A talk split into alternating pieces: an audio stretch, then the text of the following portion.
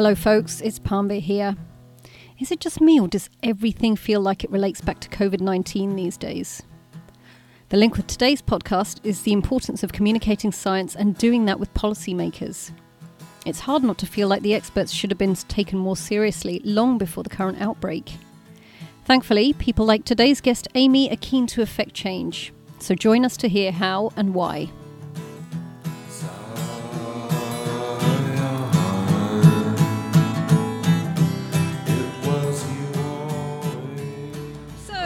Welcome to Scientist Friends. We are here today, myself, Palmvir Bahia, and David Basantha, who is my trusty sidekick, I guess, at this stage. Um, we are in Dallas for a series of science communication events, and one of the lovely people who is joining us for said events is Dr. Amy J. Hawkins. How are you doing, Amy?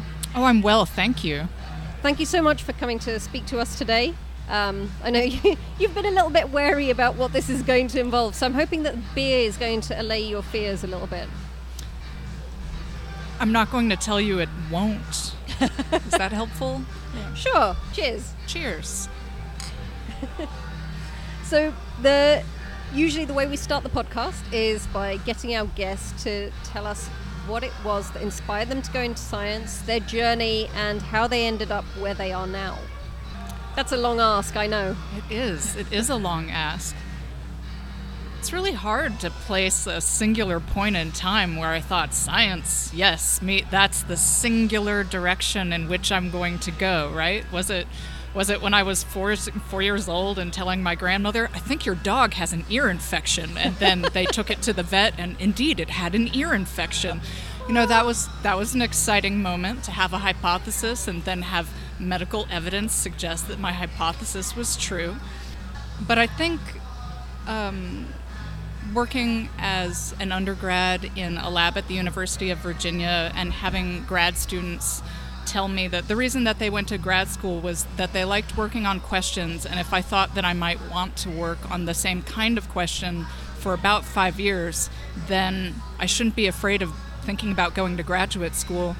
That stuck with me. I like thinking long and deeply about questions, and, and this has afforded me the opportunity to do that. Um, you wanted to know where I am now, or? Well, let's go into the fact that obviously you were inspired to go and do a graduate degree. What was it that you studied? I ended up studying DNA repair, and that is not what I set out to do. Uh, my minor in college was bioethics. I really enjoyed thinking about questions of distributive justice, right? Um, we have a limited number of resources in the world for different different purposes, whether they be research dollars or dollars to spend on medical expenses, uh, and who should those resources go to and why, and how do we how do we think about that question in a just manner?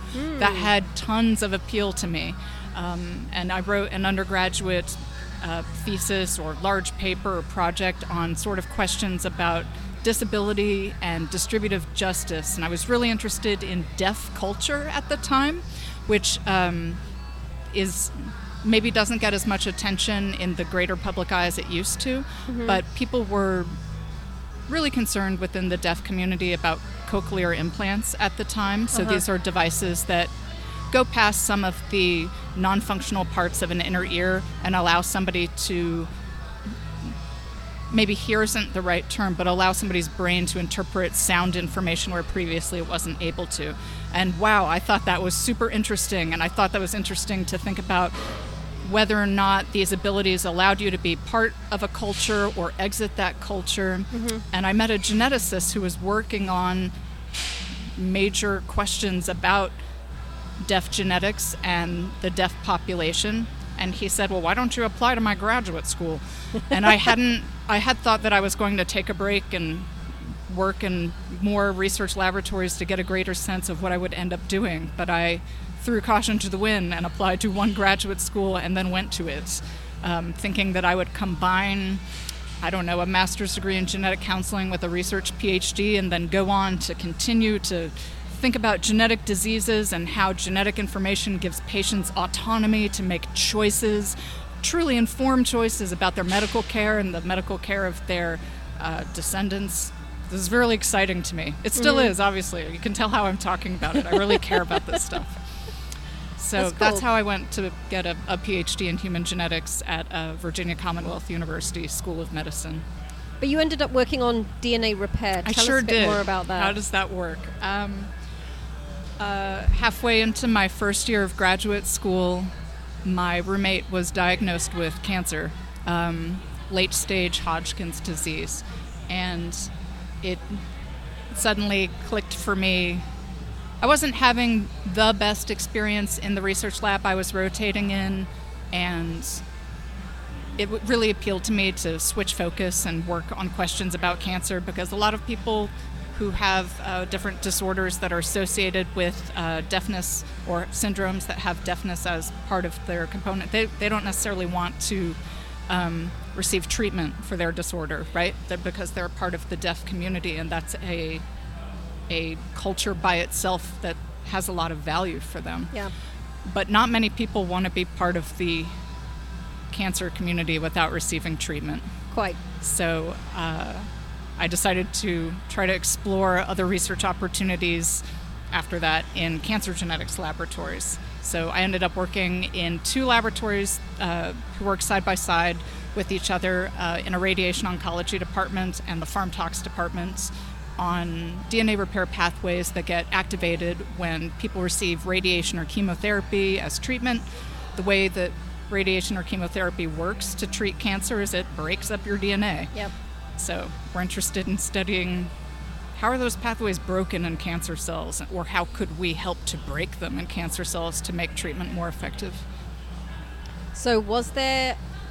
There's never one true answer to anything within science, but what was the conclusion that you came to at the end of your project? I concluded that a small protein called TDP1 was important for a certain kind of DNA repair called non-homologous end joining repair. it's a it's a kind of double strand DNA repair that is both strands of your DNA are are broken. That's the really important kind of DNA repair because if you break both strands, then you have a, a free end flapping around, right? And you don't have a, a template necessarily to to just put bases back in. DNA double strand break or DNA double strand breaks are the most lethal part of uh, any kind of radiation or chemotherapeutic treatment. So we're really interested in learning about how they work. I basically studied, you know, like just a tiny little component of the end of that shoelace, let's say. So actually, this is kind of interesting. We were talking about this idea today that people who um, stop working directly within research, and uh, in our case, they move away from the lab bench. People have a tendency to say that they've left science, and I really don't like that idea because I feel like if I were to go and do something else, I would still be a scientist, and I would, I would find it very difficult to leave behind those scientific principles in whatever I was doing. So, um, in your case, you did actually leave the lab bench, and uh, in Utah, now let me get the name of the organization right. You started working as a, a communicator at the Genetic Science Learning Center. So well tell done. us about that. Yes. Uh, yes, I had the opportunity after I did some science outreach work in my first postdoc, which was very wet lab, tissue culture, Western blots, all of that good stuff based. You should see Amy's face while she's saying all this stuff. It's awesome. Is there pain and suffering written across? I just want to. I have been in the trenches with everybody else who has been in the trenches. If I'm leaving work and I see lit windows in the research buildings, I know what those oh. people Oh. are doing. Yeah. I know they're suffering. Sometimes they're not. Sometimes they're making positive data and they're experiencing the great energy and momentum that comes from that. Sometimes they're staying late to figure out that their Western blot didn't work, and that's that's tough. It is. I feel for them. yes. But you moved on. But I moved on. Uh, so I had the opportunity to do a second postdoc in science education with the Genetic Science Learning Center, and that is an organization that is part of the University of Utah. It's housed within their human genetics department. They make evidence based curriculum for high school students, middle school students, and now patients as well. They just got a large grant from the All of Us project I don't know if you're familiar with that, but No. it's the it's a big old precision medicine project to sequence, you know, many hundreds or thousands of people in the United States and specifically to reach out to diverse populations that haven't traditionally been a part of these large genetic databases. And that's a problem when we're trying to figure out how to classify so many genetic variants now, right? Um, project is far-reaching and amazing, and we hope to get lots of phenotypic and genotypic data to actually, you know, make statements about causation. But that's that's far down the line, and right now I think a lot of people are focused on getting those, engaging those diverse populations. So we're not just further privileging populations that are already privileged in terms of medical treatment. Yeah.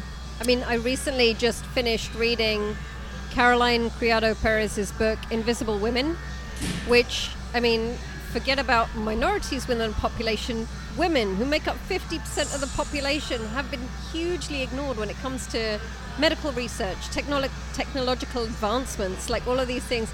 We have been an absolute disaster, and that's women in science. We've also failed to be accounting for ourselves. No, I, I think women are just smaller versions of men. no, it's, heart disease definitely isn't different in women. You might, no, Yeah. definitely not. No. Those hormonal pathways, surely they can't affect anything differently. Quite. Obviously, Sorry. this is said with all sarcasm. All yes, sarcasm. I'm sorry, I speak in sort of a monotone, so you sort of have to pick up from context when I'm being a little sarcastic. I hope lots of you were quick enough to do that. But yes, I mean, this Mm-hmm. is just highlights how very important it is to make sure that you're right. There is diversity, but quite often that diversity comes from the people doing the work. They tend to be the ones to spot. Well, hang on a minute. You've been doing this for 50 years. Like, did you ever think about these people when you were designing such a thing? Yes, indeed. So you, um, as part of your educational work, you work directly, as you say, with curricula for schools. Can you tell us more about that work? Certainly, uh, we received grants from the National Science Foundation to do these education research projects. And so there's a wide field of science education if you aren't familiar with it. And why would you be? Lots of you. If you've, even if you are the product of you know, years or decades of education that doesn't necessarily know that you understand what went into the soup in terms of why you were taught, what you were taught, by whom. Where did the education standards come from? Who makes them? Who makes the materials to support those educational standards? These are all deeply political questions. I mm-hmm. was very pleased to be part of an organization that was making free, accessible curricula to millions of people a year not everything should be decided by, forgive me, Dallas, a school board in Texas or one of the four large textbook conglomerate companies. I'm sure there are many, many people who work for those companies who are doing extremely valuable work, but it's important to get some diverse resources out there Yeah. and free ones.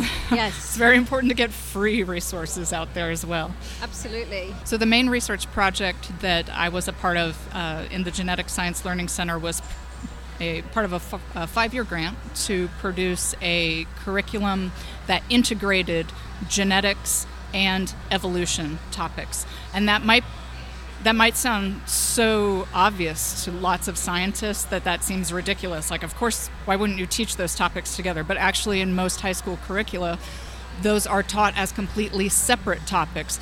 And some places, you know exactly why, right? Like, evolution is a hot button topic, and many, many schools, school systems avoid it entirely. So we had to be really careful when we were designing this curriculum with the idea that we wanted it to be accessible to as many school systems as possible. The Genetic Science Learning Center has a really admirable process to developing curriculum in that they don't do it top down. They don't just decide what's important and make it without involving teachers. For every project, they bring in a group of teacher stakeholders, expert teachers, hopefully, if it's a national level grant, from across the country. So we got together 20 different teacher stakeholders from diverse places, right? An Indian reservation, um, the Deep South, term, and, and also other, you know, less other more traditional places as well. But mm-hmm. that meant that we got to ask those teachers whether or not, you know, can we, if we're making a curriculum that has evolution in it, can we also put humans in it? no, we couldn't. Like, it, if we put human evolution as a component of that curriculum, we were told that there was a very real risk that the entire thing would be passed over by Yeah. school systems in certain areas of the country.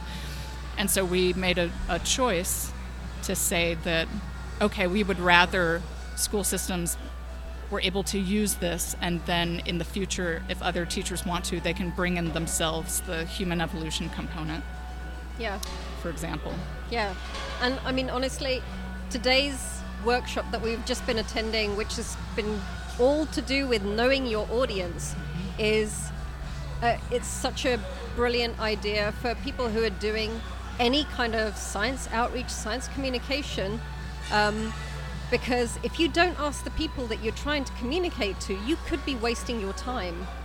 And today was for us, especially speaking to people who are involved in funding and so on, it was a complete eye opener for me. I don't know if you picked up anything new today from what any of our panelists were talking about. I thought it was pretty interesting to hear how diverse their missions and aims were in terms of, you know, multidisciplinary teams, for example, or you know, we have we will fund something, but we have to do it in concert with another funding organization. Th mm-hmm. Those were those were new ideas to me, Yeah. but they're all interesting models. I think they all have the potential to actually produce research that will affect change. I think Yeah. that's what a lot of us are here for. Yeah, and I think I feel like the the kind of scientists who do outreach and communication, they want to have some kind of tangible benefit from what they do, and what a lot of them might not have been considering doing is science policy, and this is something I know is definitely in your wheelhouse. So how did you get involved in that? Um, that's a kind of a twofold answer. Um, I definitely got involved in science policy through really backdoor mechanism, I'd say. First of all, I would want to give a plug to ASBMB Hill Day. I had that experience several years ago. I'm sorry, do people know what ASBMB No, is? probably sorry, we that. should probably explain Yeah. that. We should think about our audience, right? ASBMB stands for American Society of Biochemistry and Molecular Biology. And they have a fantastic science outreach team. Plug, plug. uh, but of which ev- we may or may not be members. of which we may or may not be members. But every year they ask for student and postdoc applications to act as advocates on behalf of science funding to go talk to people at the state level and national level about why, why is it important to fund the National Science Foundation? Why is it important to fund the National Institutes of Health or the CDC or any other part of our scientific enterprise infrastructure? And most people who serve as staffers on either the state or national level don't have explicit training in science the same way that the population who we're asking to reach out to them do. And so a lot of it is understanding a lot of it's communicating to an audience, right? Of people who are interested and invested in policy and they understand the policy making side of things, but you understand the science side of things. Yep. But it's interesting to sit down with a staffer and explain to them, like, so I, I work in a publicly funded lab at a university within your district, and it's run by R01 grants. And they say, What's an R01 grant? And you describe it. And then you say, Well, how long does it take to apply for an R01 grant? Well, it, take, it took my lab about a month to put together the preliminary data and meetings and writing and all that.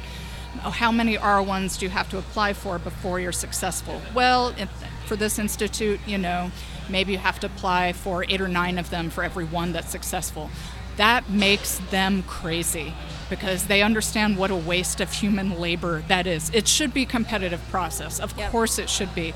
But the idea that so much of our time goes into creating these unsuccessful applications is heartbreaking. It's demoralizing. It's a waste of human resources. What can we do to push the needle on that? I, I'd love to like to be part of those discussions. Yeah, and I think a lot of scientists potentially don't realize that they could be doing more to advocate for and improve their own situation. Like every any department you go for in any institution that does science, people will complain non-stop about how much time they waste on grants, how much time they waste on doing various administrative things. And if you're not going to be the person to go out there and reach out to the politicians, to your local policymakers, um, then you're one less person to help with improving the situation for everybody. I fundamentally believe that if the general public had an understanding of how much scientists' time is wasted on this sort of grant application time rather than producing potential cures for patients, I think people's heads would come off. Yeah. Think about how many people have ever asked you to be in a 5K for cancer research or, or something similar. If those people understood how many resources are being wasted just perpetuating the funding cycle, I think their hearts would be broken. Yeah. I, w- I wish there was something we could do about this. Anyway, Yes. but quite. how, but how did I get involved in science policy? Yes, indeed. Uh, so, when I first moved to Salt Lake City, I did what many postdocs do, and I moved to a an apartment very, very close to the university, thinking I'm going to be there at a lot of weird hours. I want to be as close as I possibly can, so when I'm going back to feed my cells or harvest a sample at midnight, I want to make that, you know, as painless as possible. But after I started my second postdoc, I moved into the part of the city where I could afford to buy. And that part of the city has very different challenges to the part of the city immediately adjacent to the university. And there was a house across the street that uh, was very clearly selling drugs, and not not like pleasant drugs, drugs that required people to pull up with their bass blaring and sit there at 3 a.m. Not super, not super desirable.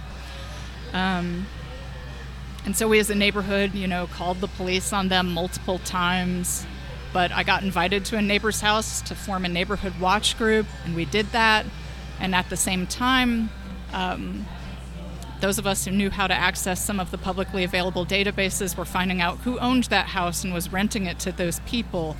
And I wrote a letter and circulated it to 30 people in the neighborhood saying, you know, we would like you to invoke these renters laws and evict your tenants because they are causing a nuisance in our neighborhood.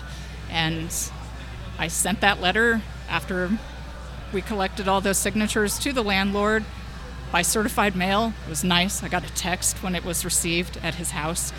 And um, a couple of arrests later, those people were actually kicked out of the neighborhood. And that felt really good because that meant like, oh, we made something we made something good happen in the neighborhood. We came together and affected change. yeah. Then I thought I want to do that again. The irony of kicking out somebody who deals drugs to only get a hit from what you're doing. I see where you're going with that. uh, so I joined what's in, in Salt Lake City are called um, community councils. So that's a thing below city council. It's all volunteer. It's all just people donating their time for community level causes. But my community has a lot of causes that are worth donating their time to.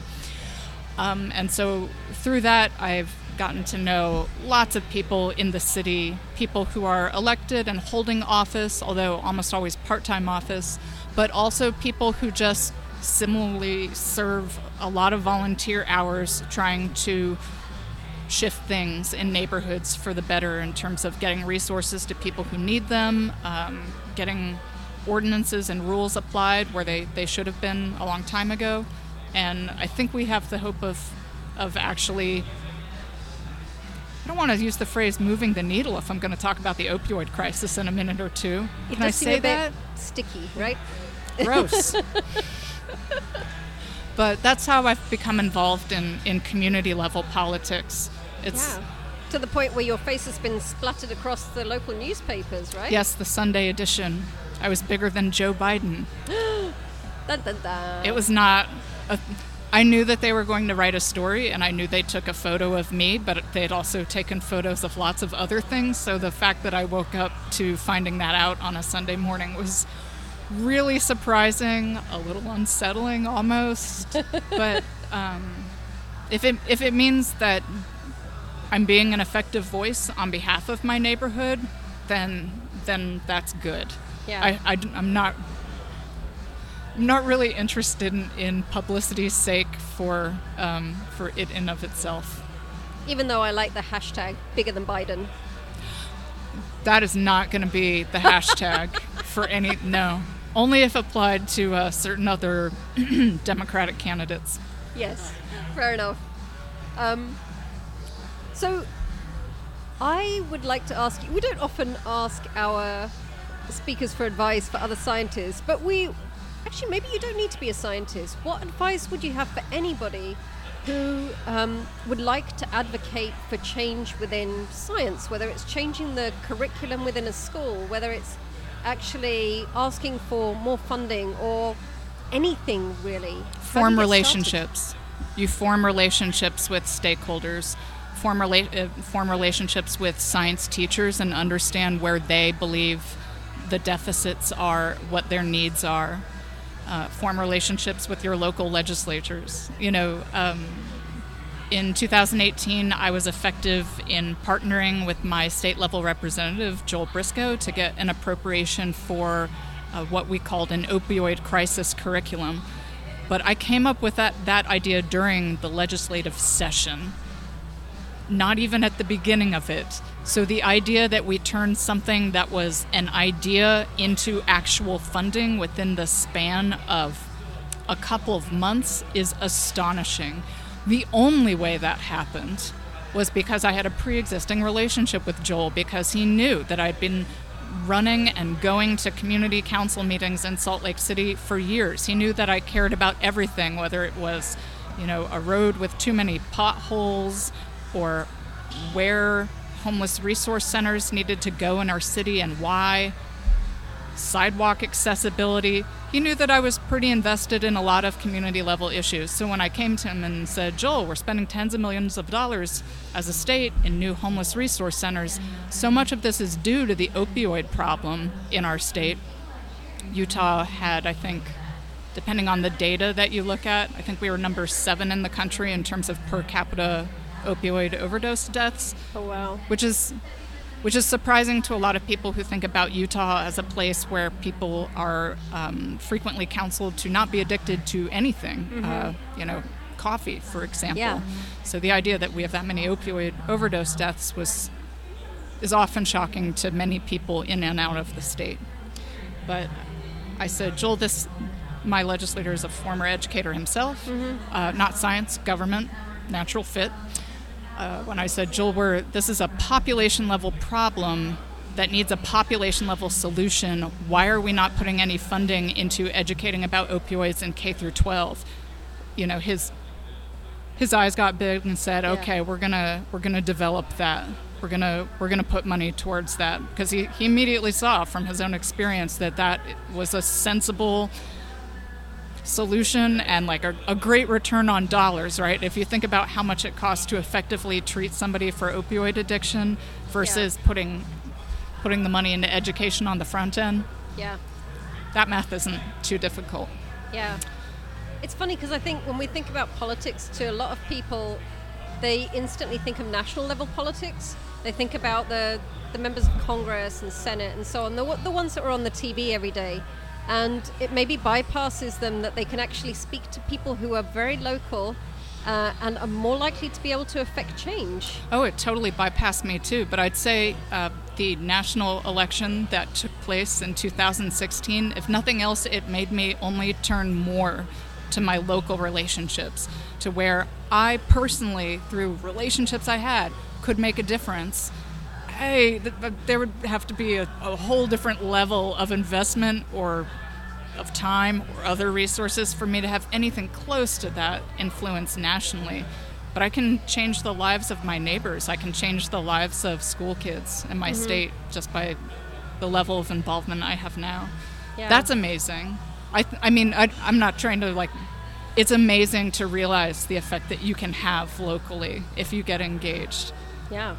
So uh, speaking of the elections, one of the things that came about as a result of it was the March for Science and an entire discussion around whether scientists should be political. Is science political? What would you say to that? Everything's political. How you choose to live your life is a political decision. How you choose to make your money and spend your money who you are with, whether or not you can marry, if you marry. Everything's political. When I marched in the March for Science in Utah, I carried an American flag because it was important to me, as opposed to a sign that said a clever saying, mm-hmm. because it was important to me to demonstrate that I think science is patriotic. I mean, yeah. like, I think it's deeply patriotic. I think it's, I mean, I think it's hope for the world, right? And that that stands apart from nationalism and patriotism. But I, I mean, if you if you want to believe in investing resources with other people, I mean, to me, that's that's patriotism. That's science. That's any kind of sharing of resources. Yeah. So David says, when do you move to DC? I'm gonna laugh. Oh, I'm from DC. Have you seen how much it costs to live there? No. it's not crazy to think that I would return someday, of course, but I really like the life I get to live in Utah. I love the engagement with the outdoors. I love I love the fact that I've lived there for 8 years and I've been to accomplish so much and affect positive I feel like I'm on a, a positive trajectory. And I feel like in Washington, D.C., I'd only be one of many educated voices. So it's kind of exciting to think that I get to do what I do where I do it. Utah has lots of great things going for it, but also has the greatest income disparity between men and women. 90% huh. of women who get a STEM degree in Utah plan to leave. There are, there are things that could be done to to make positive changes in in those areas, and I would love to be part of it. Yeah, and if we want to go back to the the kind of the political argument that the outcome of the 2016 election was. Um, as a result of people being ignored, it seems like yes. the, the perfect way to be engaged in. Those are the communities that need it. DC doesn't really need it. There are probably like a hundred people exactly like me in DC but there aren't as many people exactly like me in Utah, so maybe I'm filling in a niche. Yeah. So you, you have no plans to go into politics? I didn't say that either. Oh. Don't be terrible. it would be very exciting to serve people in that capacity. Mm-hmm. I'm not going to not gonna lie, but I'd say a lot of the same skills that you get from being in the front of a classroom are some of can be cross applied to being at the front of a community meeting, right? You need to be able to listen, you need to be able to think about your audience, what you know, what they what they need to get out of that meeting. It's, it's a lot like a classroom actually. Yeah. But I mean that in a positive way, right? Yeah. If you're trying to be an effective leader at the front of either. I could talk about more about where the opioid curriculum came from because it wasn't just me being like, "Hey Joel, I have a bright idea." Please do. Uh, it was actually from sitting in a classroom in Utah. Huh. Uh, as part of doing our curriculum development and testing, we put people in classrooms after we've made the curriculum and tested it to see you know, are you implementing the curriculum in your classroom in a way that we think is how we, we thought approximately it would go? And so that means sitting in a classroom on and off again, sometimes for weeks, which is really interesting because that means that I got to see like the wide range of where our tax dollars go. I got to see private schools where every single eighth grader has a MacBook, and then I saw public schools where the student to teacher ratio was 42 to 1, and everything takes so much more time because you have to squeeze your way around the classroom just to distribute papers, and like that's half the class. But I was in, let's say, a classroom in the middle. It was a charter school, so it's public, but uh, they definitely had additional resources because they had a space simulator in their school. What's a space simulator? It looks like the set of Star Trek, and they write curriculum for it, and it was awesome. But I was sitting in that classroom, and the teacher, who I very much admired and who always kept her cool, she had been a scientist before she became a classroom teacher. She opened up her Friday classroom using a news clip from the CNN 10 about the opioid crisis. And this is for ninth graders, right? So these are kids who are 12 and 13 in like a distant suburb of Utah, not not like urban Utah. Mm-hmm. And she got really choked up and she started telling students, like, I need you to see this because I've had to visit former students in jail. I've had to go to former students' funerals. Like this will affect your life and you need to you need to be aware of this even if you would prefer not to be. Mm-hmm. And it that was not a part of our evolution curriculum. But it struck me suddenly like, oh my god, teachers don't have resources to teach about this and they and and they could, right? Like they could actually prevent a lot of terrible things from happening if they educated students early on about the questions that students are only being conditioned to be afraid of. Like what are opioids? How do they work in the brain? Why are they so scary? You know? Um, so it was after that experience that i thought like let's let's develop something better than just a clip from the cnn 10 to yeah. teach in classrooms about you know actual science concepts if you get something into a science classroom it's more likely to get taught maybe than if it's in a health classroom. Oh. Health class health classrooms mean sex ed. Health oh. classrooms mean like you know, not every student necessarily goes to health class. Some of them get opted out, right? So if you get something in under the science standards instead of the health standards, it might go in front of more students. So yeah. that was how that happened. Well, this seems like a great opportunity to big up teachers because I think we don't appreciate half of what they do. And, you know, to me, this is very close to my heart since one of my sisters is a teacher and the other one's training to become one. And both of them have seen students in terrible conditions with terrible home lives and they do so much more and the, this is just one perfect example of how they can introduce a very complex important societal idea um, to students to whom it's going to be important. Um, if I think about why I went into biology, I know I couldn't think of a good example earlier, but I think about the first time I transformed bacteria in high school to make them antibiotic resistant. Oh, that's cool. That was pretty amazing, isn't it? I mean, you hear about antibiotic resistance, yeah. and all of a sudden you've done it. Whoa. Oh, that's Whoa. evil. That's awesome. Obviously, this is a very controlled bacterium, and you know you can. Yeah, it went straight into the bleach. Sure. Yeah, exactly. Yeah.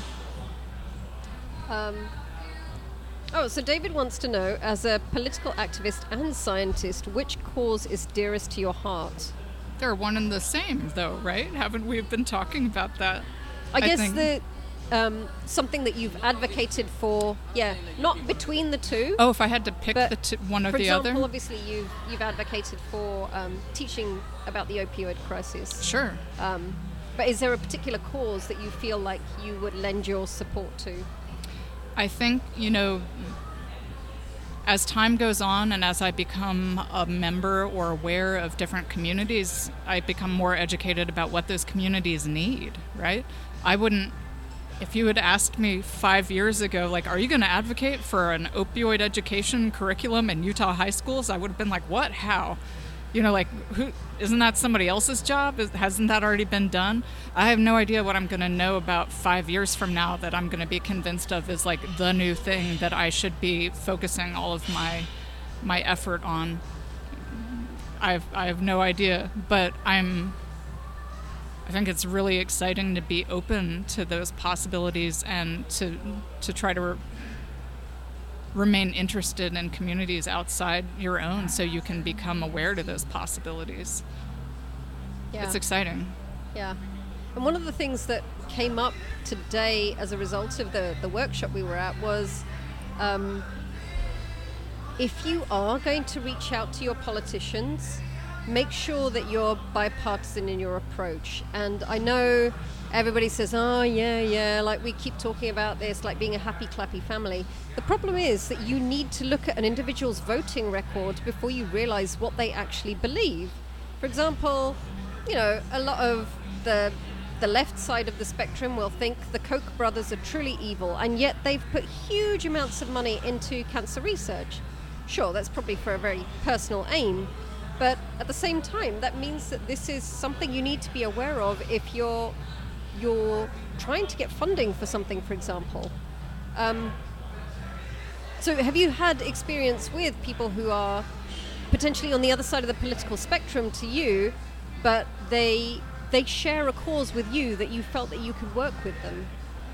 I think the the opioid education issue was is was a case of that. I mean, I had to talk to the education appropriations subcommittee at the state legislature and, and I'm sure there are people on that committee who have lots of different beliefs than my own, but they were receptive to hearing about why this would have been a good idea.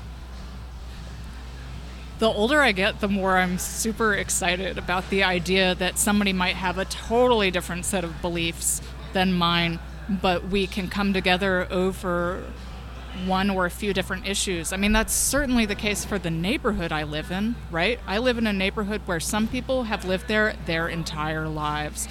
And I've lived there since 2014. so it's very kind of them to be, you know, tolerant to my newcomer energy. but but I do think that I am advocating effectively for the neighborhood in terms of getting it resources. But what else can I say about that? I don't, I mean, I, I wish I could say that I had had the foresight to, yes, go look up the records of the people who represent me before I started engaging them in conversation. I didn't. They showed up to my community meetings, and they're the people who represent me, so I engaged them in conversation and I listened to what they had to say, and I found points of overlap with them, and I, and I continue to. I love knowing that one of my state level reps is passionate about uh, rape kits and solving the problem about backlogs of rape kits in our state. She may have voted against other things that we don't have commonalities on, but I know that she's been really effective on some causes I believe in. Likewise for other people who represent me. I think I, I very much respect some people stating like you should go look up somebody's voting record, and I think that is probably a very important piece. But I think even more than that is showing up and forming relationships with them and hearing about what they talk about. Because you don't always know why somebody voted the way they do. Yeah. It could be because they have another important relationship that they have to honor. It mm-hmm. could be mm-hmm. that the issue is more nuanced than even you can appreciate in yeah. terms of reading about it on a summary website. Yeah. I think getting to know the people who represent you is invaluable. Yeah. Absolutely. Obviously, in the, the example that you gave, um, it was much more important for you to just be honest about what you knew about the situation mm. and to create that relationship. And in that honesty, she, you know, she can understand that. Okay, well, was it she, he, he, he? In that case. Um, but I, I have I have relationships with both he's and she's who represent good. me. Very good. Which is exciting since women are underrepresented in the Utah state legislature. They only about 25% of the folks up there on the Hill. Oh. So yeah. it's okay. We're going to get better. Yes. Yes. Underrepresentation is just a curse, I, I think, I, to everything. I said this earlier today, but I, I want to state this again since I'm guessing your podcast audience doesn't overlap too tightly with the people we were speaking with earlier today, but you know, I want to emphasize like I live in Utah, and that's a pretty red state. And I'm going to guess that a lot of people who want to listen to your podcast about humanizing scientists might not really identify with red state politics. It's still worth getting to know your legislative representatives. It's still worth getting to know your city council you don't necessarily know what the personal beliefs are of the, the folks who represent you, even if you think you perceive them voting a certain way. And you never know when you're going to be surprised by where you live really dramatically changing in terms yeah. of its political opinions. When I lived in Virginia in 2008, it went blue in the presidential election. That was shocking. That was shocking. Virginia hadn't gone blue nationally in forever. And I had no idea that that was even possible. Yeah. When I lived in Utah in 2012, suddenly I was visiting relatives in North Carolina and I was scrolling through Facebook and suddenly all my gay friends in Utah were getting married and I thought like this has to be a prank like this can't be possible but no gay marriage got legalized in Utah before it was legalized nationally I now live a few blocks away from Harvey Milk Boulevard. Over half of Salt Lake City Council is gay. These are not, and our current mayor is gay. These are not things that I would have predicted moving to Utah at all. I think that's really exciting. Yeah. And I think that a lot of places have the capacity to, to change like that. Yay, justice. And yay for the people who put in the work. Oh my gosh, there. there are people putting in some serious work. Unpaid work at that. Yeah, and not just unpaid work, but you know, there are people being really vulnerable in front of populations where they could get hurt. Whether it's teachers, whether it's people who are going to gay marriage rallies, anybody fighting on behalf of civil rights for a marginalized population is putting in more work than we could know. People who are teaching in states where red flag laws aren't appropriately used, people who are afraid of gun violence in their communities. There are a lot of people putting in some really scary work on behalf of others. Yeah.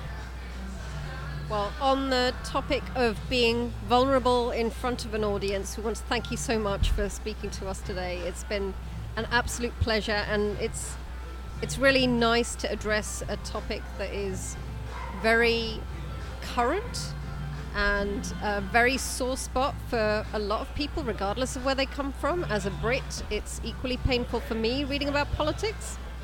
Um, so yeah, thank you so much. Oh, it was a pleasure. I hope I didn't stick my foot in my mouth as much as I feared. Not at all. Thank you.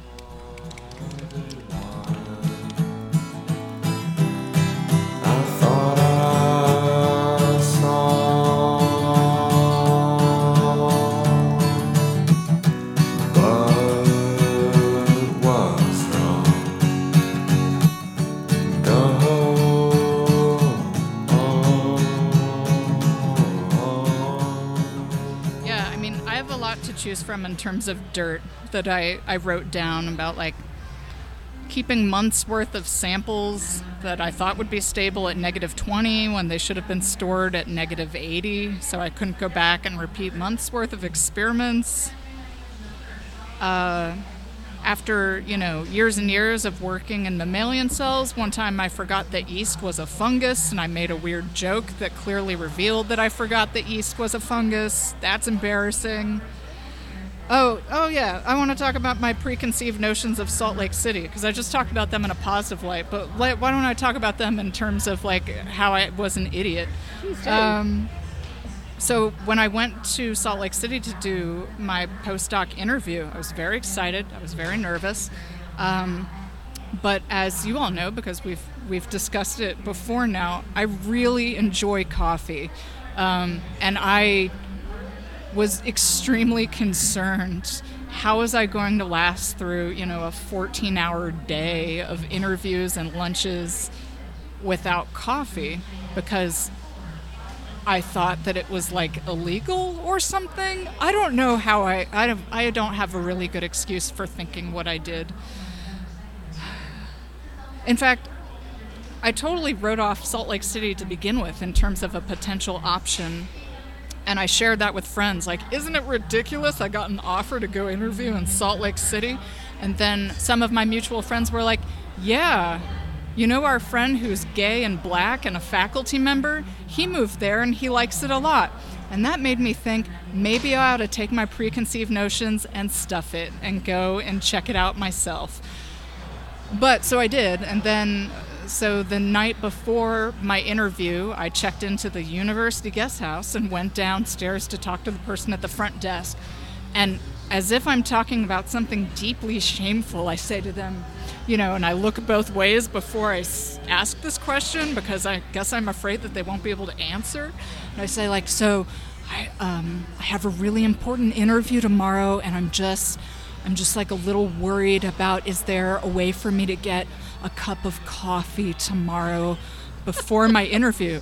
And she said, yeah, it's free with the continental breakfast next to the eggs in the lobby. And I said, oh, okay. And I think that's, I think that's an important life lesson. I think that's set the tone for other surprises I've had in Utah since that moment.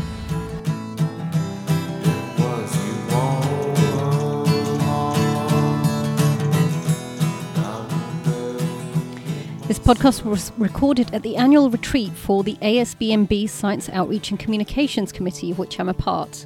All of them are doing an amazing job to improve how scientific information reaches different audiences. So, big love to them and all the wonderful people in Dallas who hosted us. You can find out more about that work at asbmb.org and by searching for Science Outreach. We thank the staff at Pegasus City Brewery for having us. When they open up again, you should head there for their regular science event series. We couldn't have picked a more friendly venue. In the meanwhile, if you're in Dallas, you can support them during this time by ordering your beer to go.